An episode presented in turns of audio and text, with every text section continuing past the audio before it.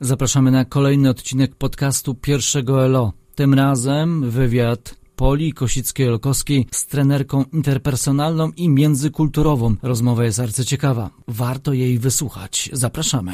Cześć, z tej strony Pola. Witajcie w kolejnym odcinku Puszkinowego podcastu. Z nami odcinek z Martą Makoś, która miała przyjemność porozmawiania z Magdaleną Żelazną. Dzisiaj moim gościem będzie trochę nietypowa osoba, mianowicie trenerka interpersonalna i międzykulturowa, doradczyni kulturowa dla firm i instytucji międzynarodowych, mentorka dla osób z doświadczeniami migracji, a także liderka szkoleń międzykulturowych w Polsce. Pani Kinga Białek, bo właśnie ta osoba jest naszym gościem, poprowadziła ostatnio w naszej szkole warsztaty związane z wielokulturowością. Dzień dobry Pani Kingo. Dzień dobry, witam Was serdecznie, dzień dobry. Myślę, że spotkanie będzie dosyć ciekawe, z tego względu, że coraz częściej mówi się o różnych problemach związanych z różnicami kulturowymi, ale myślę, że jednocześnie pojęcie związane z wielokulturowością może być niekoniecznie jasne dla naszych słuchaczy. Dlatego pozwolę zadać sobie Pani pytanie, na czym dokładnie polega Pani praca? Jak to jest być trenerką interpersonalną i międzykulturową? Świetnie, dziękuję bardzo za to pytanie, dziękuję też za bardzo miłe wprowadzenie i przedstawienie i cieszę się, że mogę dla Was kilka słów powiedzieć powiedzieć w Waszym podcaście. Mam nadzieję, że każdy z Was sobie znajdzie coś ciekawego dla siebie z tego, co będę opowiadać. Aczkolwiek nigdy nie jest łatwo mówić po prostu tylko o sobie i o swoich doświadczeniach i, e, i osiągnięciach. Natomiast e, postaram się Wam mówić w ogóle o wielokulturowości, o międzykulturowości, też o tym, jak rozwijać kompetencję międzykulturową, bo tym się zajmuję na co dzień i właśnie odpowiadając na Twoje pierwsze pytanie, pomagam ludziom porozumiewać się, kiedy pochodzą oni z różnych kultur, z różnych krajów. Jestem z wykształcenia psychologa psycholożką międzykulturową. Ukończyłam studia psychologiczne, które specjalizowały się właśnie w psychologii międzykulturowej, a psychologia międzykulturowa wywodzi się z psychologii społecznej. Psychologia społeczna zaś opiera się przede wszystkim na grupach, to znaczy na tym, na tych wszystkich procesach, które dzieją się między grupami różnych ludzi i też jak ludzie reagują na siebie. A zatem opisuje te wszystkie społeczne procesy, które dzieją się między ludźmi, troszkę właśnie z takim bardziej e, psychologicznym podejściem, a nie socjologicznym, bo socjologia psychologia też się zajmuje pracą społeczną i psychologia międzykulturowa właśnie wywodzi się z psychologii społecznej, czyli skupia się na porównywaniu grup, na tym, co się dzieje między grupami, ale na konkretnymi grupami, szczególnymi grupami. Co się dzieje między ludźmi, kiedy pochodzą z różnych kultur? Co się dzieje, kiedy mają różne mm, wartości, różne oczekiwania wywodzące się właśnie z ich kultury i czy łatwo jest nawiązać kontakt z osobami, które są z innych krajów, czy łatwo też jest z nimi współpracować? I psychologia międzykulturowa właśnie bada te procesy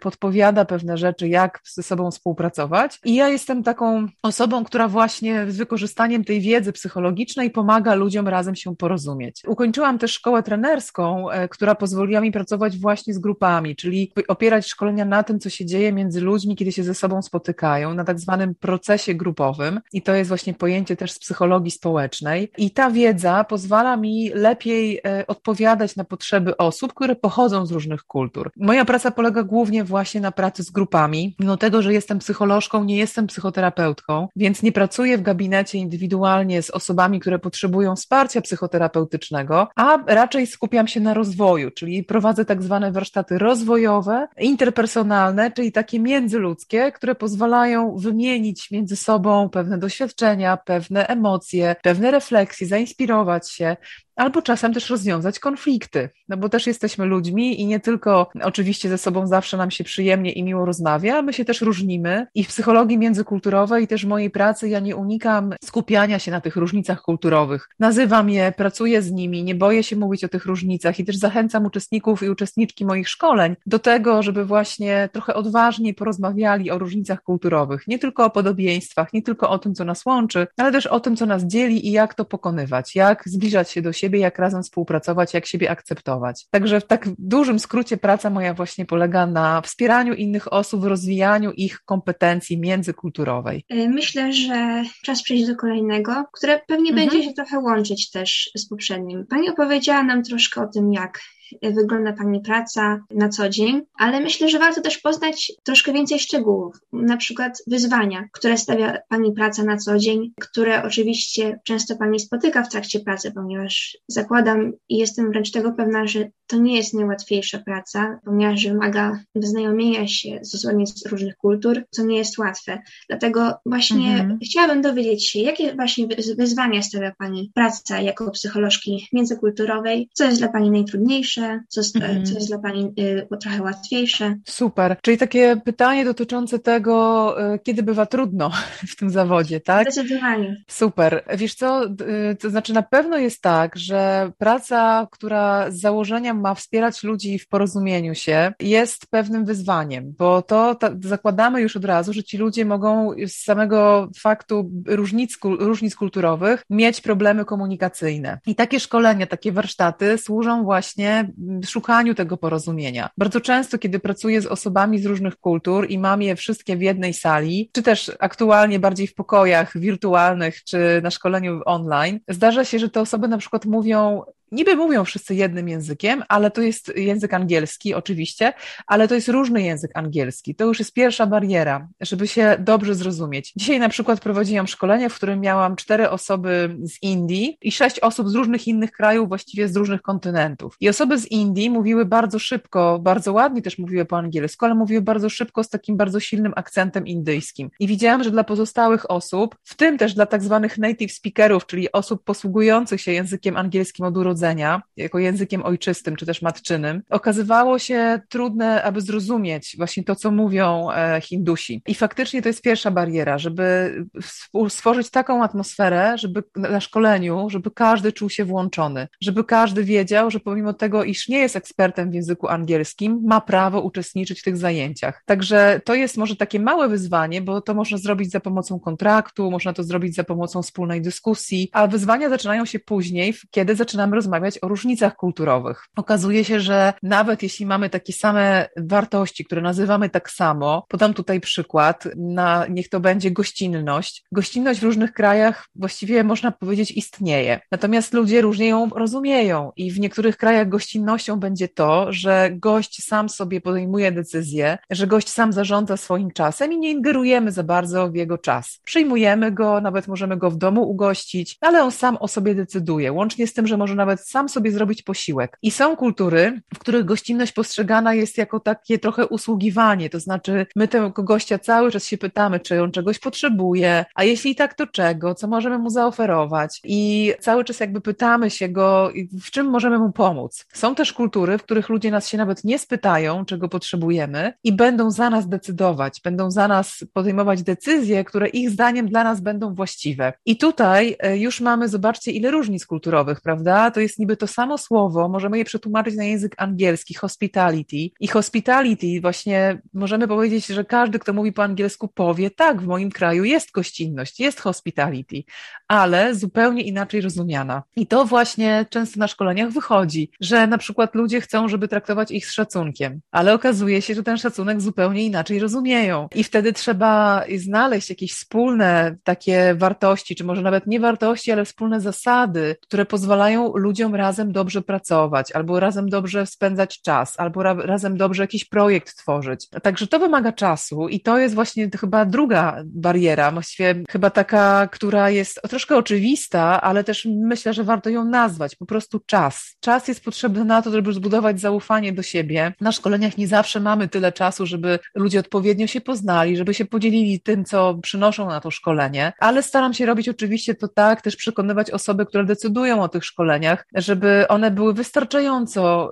no, żeby trwały tyle czasu, ile potrzeba. Nie, nie mogę powiedzieć wystarczająco długie, bo to też złe słowo, ale żeby były wystarczające, żeby pozwalały ludziom zbudować zaufanie do siebie. To zaufanie też jest bardzo ważne w przełamywaniu stereotypów i uprzedzeń. I to jest właśnie trzecia bariera, z którą się spotykam w pracy, bardzo częsta i ja właściwie wiele szkoleń opieram właśnie na pracy ze stereotypami, z uprzedzeniami, czy też nawet dyskryminacją. Stereotypy to są takie proste, takie schematy myślowe, które utrudniają nam widzenie siebie bardziej autentycznie. To są takie przekłamane obrazy rzeczywistości, często wynikające z braku wiedzy, z braku doświadczenia, albo też z negatywnych doświadczeń z daną kulturą i one mogą prowadzić do uprzedzeń. Uprzedzenia są wtedy, kiedy nie tylko mamy myśli w głowie, te proste schematy, ale mamy też emocje. I na przykład kogoś bardzo nie lubimy, bo pochodzi z jakiejś kultury. I z takimi postawami też mi się zdarza spotykać na szkoleniach. I to są trudne momenty, kiedy właśnie przez właściwie kilka godzin tak naprawdę mogę zmienić troszkę myślenie tej osoby i pokazać jej, że tak naprawdę to myślenie jest krzywdzące nie tylko dla innych ludzi, ale dla niej samej. Że takie zamykanie się właśnie w takim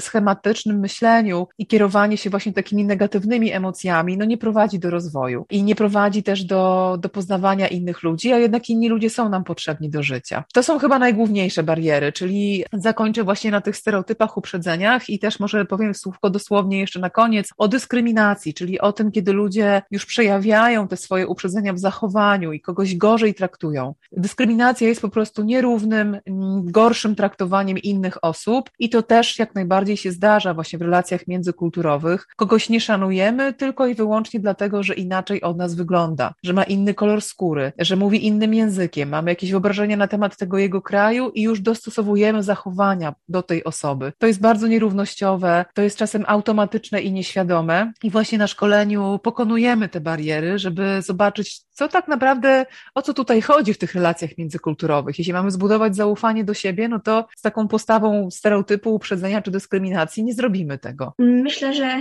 ta odpowiedź na to pytanie była bardzo e, dokładna i cieszę się, że poruszyliśmy właśnie te, te trzy, cztery właśnie wyzwania, bariery, które, które mogą utrudnić czasem rozmowy, czasem jakąś pracę, właśnie mogą stawiać wyzwanie, żeby właśnie poradzić sobie z takimi stereotypami, z takimi barierami językowymi, trudnościami może w komunikacji. Myślę, że warto znać i być świadomym takich wyzwań, ponieważ myślę, że jednocześnie nie zawsze będą tylko one pojawiać się w pracy właśnie takiej psycholożki międzykulturowej, ale podejrzewam, że też ludzie dookoła nas, młodzież, może doświadczyć właśnie takich problemów. W takim razie myślę, że warto by było zadać Pani kolejne pytanie, związane właśnie z tym, mhm. jak w życiu codziennym możemy odnaleźć właśnie te cztery kwestie. Myślę, że bariery językowe Oczywiście jest to kwestia o, oczywista.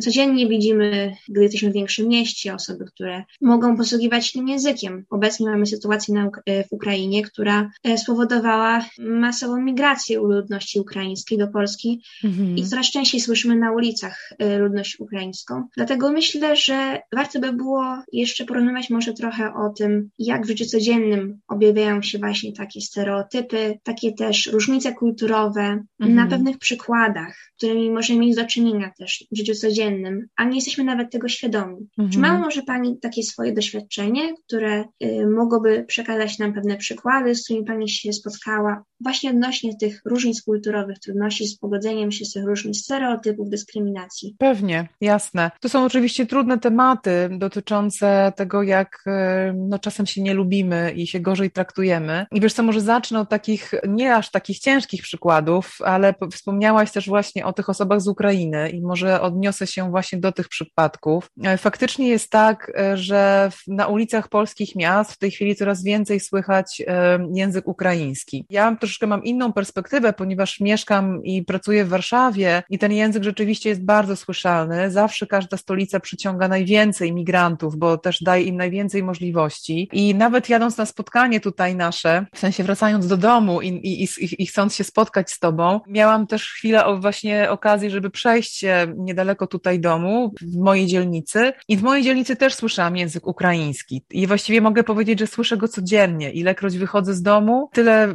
tylekroć właśnie słyszę y, osoby mówiące w języku ukraińskim. I oczywiście jest tak, że jest, jest to bardzo wyjątkowa sytuacja, że te osoby do nas przyjechały. Będzie ich pewnie jeszcze więcej, bo nie wiemy, w jakim kierunku ta wojna pójdzie, ale wojna zawsze jest krzywdząca dla ludzi i zawsze będą osoby, które będą chciały przed nią uciec albo będą musiały nawet przed nią uciec. Nie to, że chciały, ale po prostu będą właśnie ofiarami tak zwanych wymuszonych migracji. I rzeczywiście te procesy, które nastąpią teraz w społeczeństwie polskim między przyjezdnymi a przyjmującymi, nie zawsze będą łatwe. Jest, e, widzimy, obserwujemy przepiękne gesty pomocy, które się dzieją w całym kraju, że ludzie sobie pomagają, ludzie jako ludzie, w sensie Polacy też Ukraińcom, e, głównie właśnie Ukrainkom, bo to są jednak głównie kobiety z dziećmi, udostępniają im mieszkania, przynoszą im ubrania, przynoszą im jedzenie, szukają im pracy, pomagają zapisać dziecko do szkoły. To są piękne gesty pomocy, które pokazują, że naprawdę mamy duże zasoby solidarności w naszym społeczeństwie to jest bardzo fajne. Natomiast też y, być może jest to taki początkowy odruch serca. Chciałabym, żeby on trwał jak najdłużej. Musimy sobie też zdać sprawę, że ta sytuacja może się przeciągać i po jakimś czasie ona się może okazać bardzo męcząca. Może się okazać, że na przykład osoby, które u nas mieszkają z Ukrainy, mają zupełnie inne zachowania, mają zupełnie inne wartości. Może się okazać, i do nich nie chodzi tylko o takie wspólne zasady bycia w domu razem, na przykład kiedy sprzątamy, jak często sprzątamy,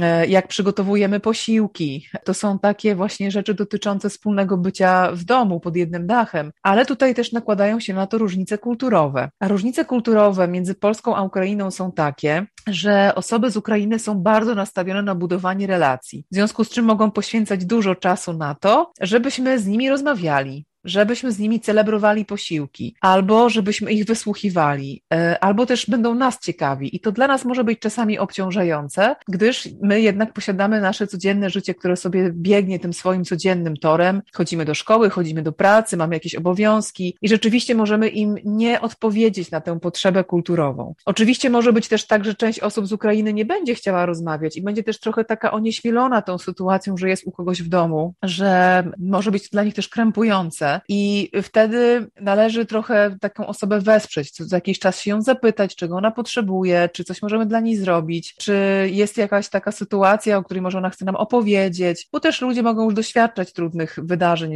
y, właśnie w Ukrainie. Czyli żeby trochę jednak wyjść tak naprzeciw tej potrzebie ukraińskiej, żeby tę relację trochę zbudować, bo dla nich to jest bardzo, bardzo ważne. Zrobić mały krok, który pozwoli im się poczuć bezpieczniej. I to jest y, taka sytuacja, powiedziałabym, łagodna, która pewnie występuje już w wielu polskich domach, ale jestem przekonana i też moje doświadczenie wieloletnie podpowiada mi, że ilekroć przyjeżdżają do nas uchodźcy czy imigranci, no to też pojawiają się właśnie i stereotypy i uprzedzenia. I też taka zwykła niechęć do innych osób z innych krajów. E, obawiam się, że tutaj możemy obserwować na przestrzeni kilku miesięcy taką sytuację, że zresztą ja już się spotykam z takimi głosami wśród osób z Polski, że to będzie obciążenie, że te osoby, które tu przyjeżdżają, trzeba będzie jakoś wykarmić, utrzymać, może będą też dostawały nasze zasiłki. Cytuję teraz osoby, które w ten sposób mówią. Zatem pojawia się pewna taka niechęć. Mimo, że w początku był ten odruch serca, no to teraz y, może się, mogą się pojawić takie postawy mówiące o takim dbaniu o własne zasoby,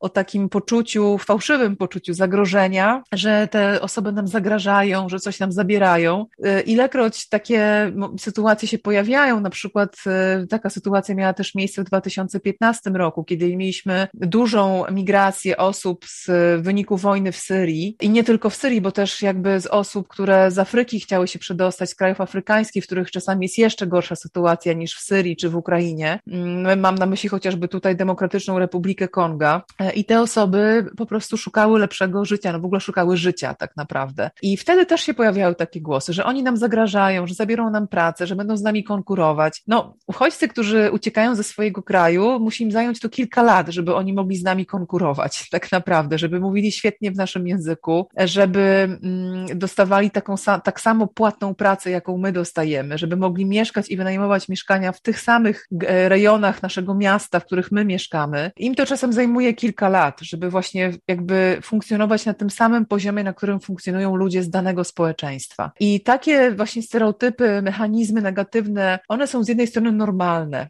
To przykre jest to powiedzieć, ale rzeczywiście nasz mózg trochę funkcjonuje e, w takich kategoriach, że on sobie musi dzielić, kto jest dobry, kto jest zły, kto jest nam bliższy, kto jest nam dalszy. Jeśli czegoś nie rozumiemy, szczególnie jeśli spotykamy osobę z kraju bardzo takiego odległego nam, i nie mówię geograficznie, ale wystarczy kulturowo odległego, no to jest trudniej nam tę osobę zrozumieć. I wtedy pojawiają się pewne schematy myślowe i uruchamiają się tak zwane procesy my i oni. My versus oni, czyli nasza grupa, następuje taka konsolidacja, że my jesteśmy nagle narodem, Polakami, jest, jakoś mamy tę naszą grupę i są ci oni, ci inni, ci obcy. I są różne sposoby na to, jak oswajać tego obcego i to się właśnie robi na szkoleniach międzykulturowych, między innymi. To się też robi przez różne projekty, poznawanie, wymienianie się. Świetnym pomysłem, mm, żeby się też nie skupiać tylko na tych negatywnych doświadczeniach, to powiem o jednym pozytywnym przykładzie, e, który można robić w sytuacji, kiedy e, właśnie są osoby z Ukrainy teraz u nas w Polsce. Świetnym przykładem na to, jak można przełamywać te mechanizmy my versus oni, jest wspólne gotowanie. Prosta rzecz, bardzo taka zbliżająca ludzi, jeśli jest to możliwe, żeby udostępnić na przykład gdzieś jakiejś grupie osób z Ukrainy i z Polski, zamieszkujących tę samą społeczność albo mających dzieci w tej samej szkole, czyli w jakiś sposób połączonych, aby udostępnić im na przykład kuchnię, czy to w szkole, czy może w jakiejś stołówce, czy może w jakiejś pobliskiej restauracji, po to, żeby można było ugotować wspólny posiłek. Oni gotują swój, my gotujemy swój, później go razem celebrujemy, opowiadamy sobie o tym. I to jest, to jest też taki moment poznawania właśnie tej kultury. E, fantastyczną rzeczą też jest wspólne pieczenie chleba. I zarówno dla Ukraińców, jak i dla Polaków chleb jest bardzo ważną częścią życia. My nie jesteśmy kulturami, w których na przykład spożywa się głównie ryż, albo y, placki, albo jakieś takie sandwicze proste z takiego chleba tostowego, u nas chleb ma znaczenie. Szczególnie kiedy właśnie są jakieś celebracje, święta, ważne spotkania. Naprawdę o ten chleb się po prostu dba. I to samo jest w Ukrainie. Ukraińcy mają to z nami wspólne, że dbają też o ten chleb. I takie pieczenie chleba wspólne razem naprawdę może nas zbliżyć. To jest też taka nasza podstawowa potrzeba, żeby mieć dobry, fajny posiłek. I okazuje się, że nagle mamy wspólną jakby cechę, też wspólną potrzebę i zapominamy o tym, kto jest Ukraińcem, kto jest Polakiem, jakby te różnice kulturowe schodzą na bok. A w pierwszej kolejności okazuje się, że jesteśmy ludźmi bo tak naprawdę to jest coś, co nas łączy i zawsze będzie nas łączyło. Naprawdę dobrze jest dowiedzieć się troszkę o tym, jak też właśnie nawiązywać takie relacje z uchodźcami. E, rzeczywiście to może nam też pomóc stworzyć pewne relacje z nimi i dbać po prostu o to, żeby dobrze się czuli w naszym kraju, ponieważ myślę, że to jest najważniejsze w okresie właśnie trwania wojennym właśnie w Ukrainie. Mhm. Także dziękuję za tę wyczerpującą odpowiedź na to pytanie. Jednocześnie jestem też ciekawa, jak pewne kultury, między innymi polskie, może wschodnie, ale także zachodnie, jak te kultury Y, są od siebie różne. Czy mhm. widoczne są na przykład pewne różnice w spotkaniach na przykład i biznesowych, czy tam prywatnych, które widać gołym okiem, a które niekoniecznie, które możemy na przykład dostrzec dopiero po jakimś czasie. Czy Pani miała na przykład taką sytuację, w której zauważyła Pani zupełnie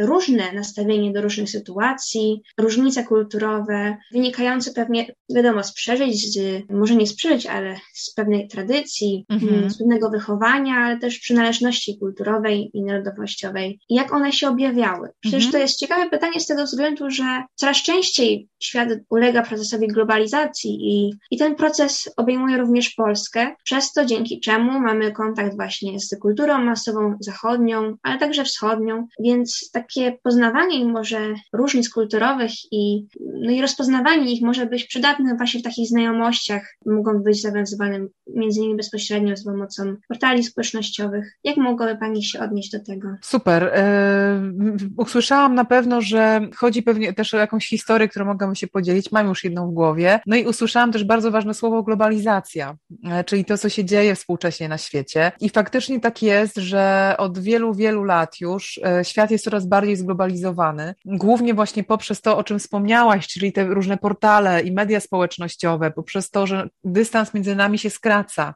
E, ja na przykład dzisiaj tego doświadczyłam, ponieważ miałam szkolenie dla osób dorosłych. Też pytałaś się, jak się te różnice w biznesie przejawiają. No to właśnie one się przejawiają tym, że ludzie na przykład no, nie umieją się skomunikować. I ja dzisiaj miałam e, tak, takie szkolenie dla firmy, gdzie ludzie pochodzą z różnych kontynentów, o czym już wspomniałam na początku. I część osób była e, obecna, no każdy był obecny w swoim kraju, w swoim mieście, w swoim kontynencie i były osoby z Indii, był, o których był już wieczór, były osoby z Europy, my mieliśmy akurat popołudnie i były osoby z dwóch Ameryk, mianowicie jedna z Ameryki Północnej z Kanady i u tej osoby był ranek i była osoba z Brazylii, u której też był poranek, nie aż taki wczesny jak tutaj osoby w Kanadzie, ale jednak też poranek. I no i co się okazuje? No globalizacja nas zbliża, tak? Ci ludzie mogliby ze sobą pracować, jakby dla tej samej firmy, się w ogóle nie komunikując ze sobą, a mieliśmy okazję się spotkać, przez dwie godziny porozmawiać o tych różnicach, o tym, co nas dzieli, o tym, co jest dla nas trudne, czego nie rozumiemy we wzajemnej współpracy i to właśnie dzięki globalizacji. Globalizacja jakby stwarza takie warunki do wzajemnej też współpracy po prostu. To jeśli chodzi o globalizację, natomiast jeśli chodzi o to pytanie dotyczące moich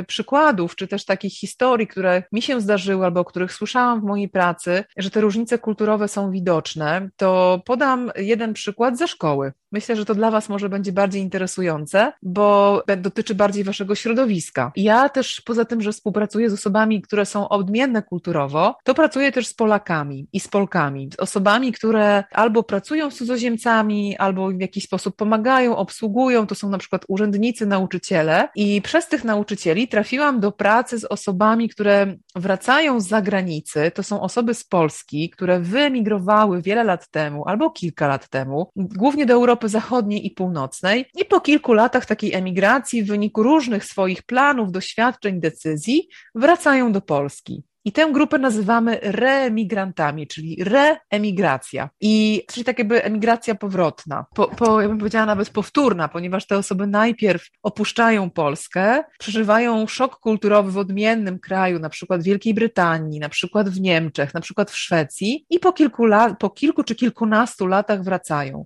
I historia, którą chcę się z Wami podzielić, dotyczy, właśnie takiej reemigracji. Mianowicie miałam kiedyś taką koleżankę, która y, miała córkę mniej więcej w waszym wieku i ta córka urodziła się w Wielkiej Brytanii. Jej rodzice pojechali tam wiele lat temu, ponad 15 lat temu i w międzyczasie urodziła im się właśnie córka, która chodziła od samego początku do brytyjskiej szkoły. Mówiła w domu po polsku, żyła dwukulturowo, żyła w dwóch światach. W domu żyła kulturą polską, porozumiewała się z rodzicami po polsku. Rodzice dbali też o jej język, czyli uczyli ją e, języka polskiego, ona czytała polskie książki, uczestniczyła właściwie uczęszczała do tak zwanej szkółki sobotniej. To jest taka szkółka, gdzie dzieci mm, polskie mogą się spotkać i mieć po prostu program nauczania y, według tego samego programu, który wy macie też w szkole. On jest trochę oczywiście uproszczony dla nich, no bo oni się uczą tylko raz w tygodniu, w sobotę y, i jeszcze dodajmy pięć dni wcześniej wchodzą do normalnej brytyjskiej szkoły, co jest już wyzwaniem. I, y, no ale po to, żeby zachować kontakt z kulturą polską, rodzice o to dbają, dzieciaki raczej są z tego zadowolone, bo też mają kontakt z innymi polskimi dziećmi. E, tak budują też przyjaźnie. I ta dziewczynka, jak, jakby była taka też również brytyjska, była polsko-brytyjska, była dwukulturowa, dwujęzyczna. I e, okazało się, że praca taty wymagała zmiany kraju e, i musiał opuścić Wielką Brytanię i razem z całą rodziną musieli wrócić do Polski. Wrócili do Polski, do Warszawy i ta dziewczynka w takim wieku nastoletnim, myślę, że troszeczkę młodsza od was, mniej więcej tak 13-12 lat, trafiła do polskiej szkoły. No bo trafiła do zwykłej publicznej szkoły, nie musiała chodzić do szkoły sobotniej, znała język polski, bo się porozumiewała nim właśnie w szkole i w tej polskiej szkole doświadczyła wielu tak zwanych zderzeń kulturowych. Doświadczyła ogromnego szoku kulturowego. Okazało się, wszyscy ją traktowali tak, jakby była Polką. Nauczyciele zakładali, że skoro mówi po polsku, to jest Polką. Ona owszem była Polką, ale urodzoną w Wielkiej Brytanii i też częściowo już wychowaną w Wielkiej Brytanii, co oznacza, że miała wartości kultury brytyjskiej przyswojone i miała je w sobie. I powiem o dwóch historiach, które były takie trudne dla niej e, i też trudne dla klasy, w której ona się uczyła. Pierwsze doświadczenie jest takie, że e, ona mówiła świetnie po angielsku. Rzeczywiście, bo ponieważ była dwujęzyczna, przeskakiwała z języka polskiego na angielski na odwrót i dzieciaki też z jej klasy mówiły do niej, że ty mówisz jak z internetu, czyli że jest taka trochę no nieautentyczna jakby, tak? A ona była autentyczna, ona była sobą. Ona też oczywiście wykorzystywała to, że znała ten język angielski świetnie i uczyła angielskiego swoich kolegów i koleżanki, też po to, żeby im pomagać w lekcjach. I tutaj jakby ta sytuacja była wygrana dla obu stron. Ale były też sytuacje bardzo trudne dla niej i trudne też dla klasy i też dla nauczycieli, ponieważ, i tutaj docieramy do różnic kulturowych między Polską a Wielką Brytanią, dziewczynka ta nie umiała i nie chciała ściągać. I ja, słuchajcie, wiem, oficjalnie w kulturze polskiej nie możemy ściągać, oficjalnie to jest zabronione. I ja was do tego nie zachęcam absolutnie, bo to jednak jest oszukiwanie i to nie jest w porządku. Natomiast zdarza się, że czasami ktoś ściąga i to po prostu się z czasem y, można zaobserwować. No, no głównie nauczyciel to zaobserwuje, albo też inne osoby z klasy. I tak było w przypadku tej dziewczynki. Ona siedziała kiedyś na egzaminie, i zobaczyła, że kolega, który siedzi obok niej, ma ściągę i po prostu przepisuje z tej ściągi coś tam do tego swojego egzaminu. Wstała, podniosła rękę i wskazała tę osobę, która y, właśnie ściąga, wezwała panią nauczycielkę, narobiła wielkiego hałasu, kazała w ogóle przerwać ten egzamin, bo powiedziała, że to jest niesprawiedliwe, że osoba, która ściąga, nie może mieć tych samych jakby szans, które ona ma. To jest po prostu nierówno między nimi z samego jakby początku. No i co się okazało? Oczywiście Klara klasa y, różnie na to zareagowała, ale ona się spotkała też z dużą taką negatywną oceną tego zachowania, bo w Polsce negatywnie dostrzegamy, postrzegamy też tego typu zachowania i oceniamy jako donosicielstwo tak zwane kablowanie, prawda? I widzicie, to jest coś, co ja nie mówię tutaj, czy coś jest złe, czy dobre. Oczywiście złym jest ściąganie w ogóle, ale ono się zdarza w naszej kulturze. Natomiast w kulturze brytyjskiej ono jest absolutnie zakazane. I tam naprawdę prawie nikt nie ściąga, e, bo ludzie nie mają takiego pomysłu nawet, żeby to robić, bo nie znają tego, bo wiedzą, że to jest właśnie stwarzanie nierównych szans. I to jest ten przykład, który, o który pytałaś, Polu, e, w którym właśnie jest duże zderzenie różnic kulturowych. No i też zobaczcie, jak te obie strony cierpią tak naprawdę, nie? No bo fajna koleżanka zna język angielski, pomaga nam w lekcjach, ale donosi. I oczywiście ona nie donosi w takim negatywnym znaczeniu tego słowa, ale jednak pojawiają się pewne tutaj już animozje w tej grupie. To jest ten przykład, którym się właśnie chciałam podzielić. Super właśnie, że możemy było trochę usłyszeć o takich przykładach właśnie też ze szkoły, dlatego że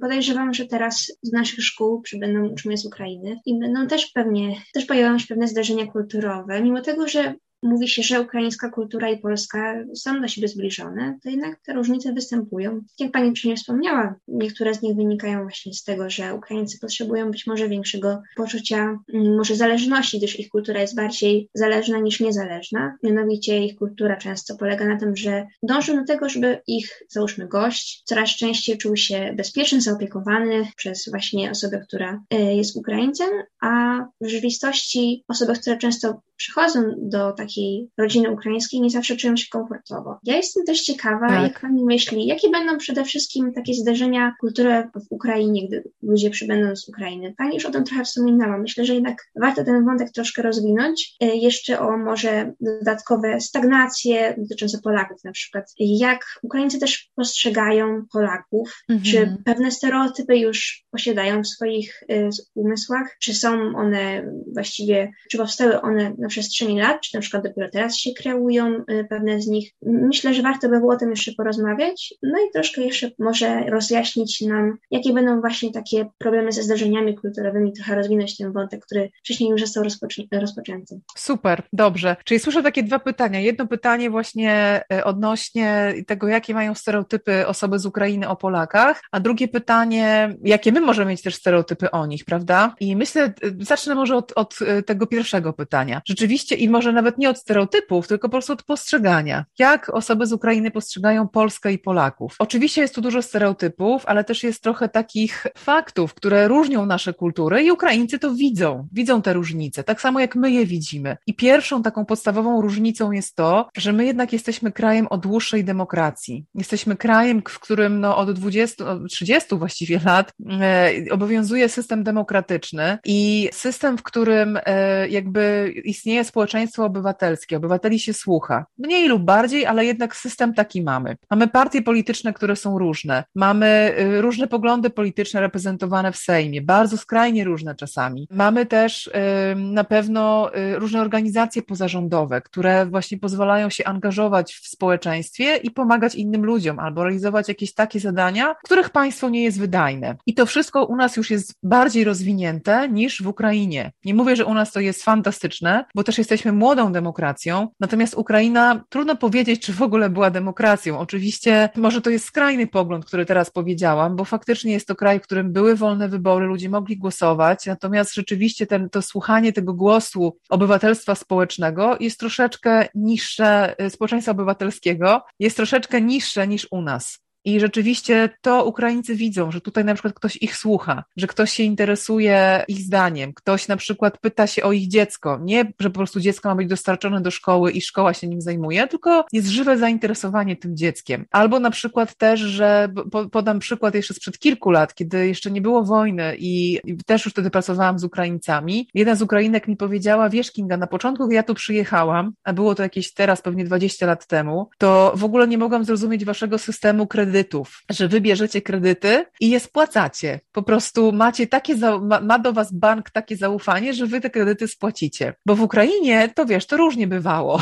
Trudno było też kredyt dostać i później nie zawsze wszyscy się z tego wywiązywali, żeby go spłacić, albo działy się przeróżne jakieś takie niejasne sytuacje. Również ze strony banku, nie tylko ze strony osób, ale też ze strony banku. I to, ten przykład, o którym mówię, on też mówi o takim zaufaniu do państwa, o zaufaniu do instytucji i to w Polsce nie jest też na bardzo wysokim poziomie, ale jednak na wyższym poziomie niż w Ukrainie. Teraz oczywiście się to trochę zmienia, no bo też y, kraj jest w stanie wojny, jakby kraj musi ufać politykom, którzy jednak bronią tego kraju, bo to wszystkim służy i rzeczywiście też prezydent obecny ukraiński cieszy się bardzo dużym poparciem, też jest bardzo zaangażowany w obronę tego kraju i bardzo wspiera swoich obywateli, więc też trudno powiedzieć, że jest to jakaś taka negatywna sytuacja, y, jeśli chodzi o zaufanie właśnie obywateli do władzy i władzy do obywateli. Pewnie ona się teraz zmienia. Natomiast rzeczywiście mam tę dużą świadomość, że prawa człowieka, czy też taka właśnie demokracja są jednak trochę bardziej przestrzegane w Polsce niż w Ukrainie. I to jest e, też, z tym się wiążą pewne stereotypy, oczywiście, prawda? Bo to jest fakt, ale z tym się wiążą pewne stereotypy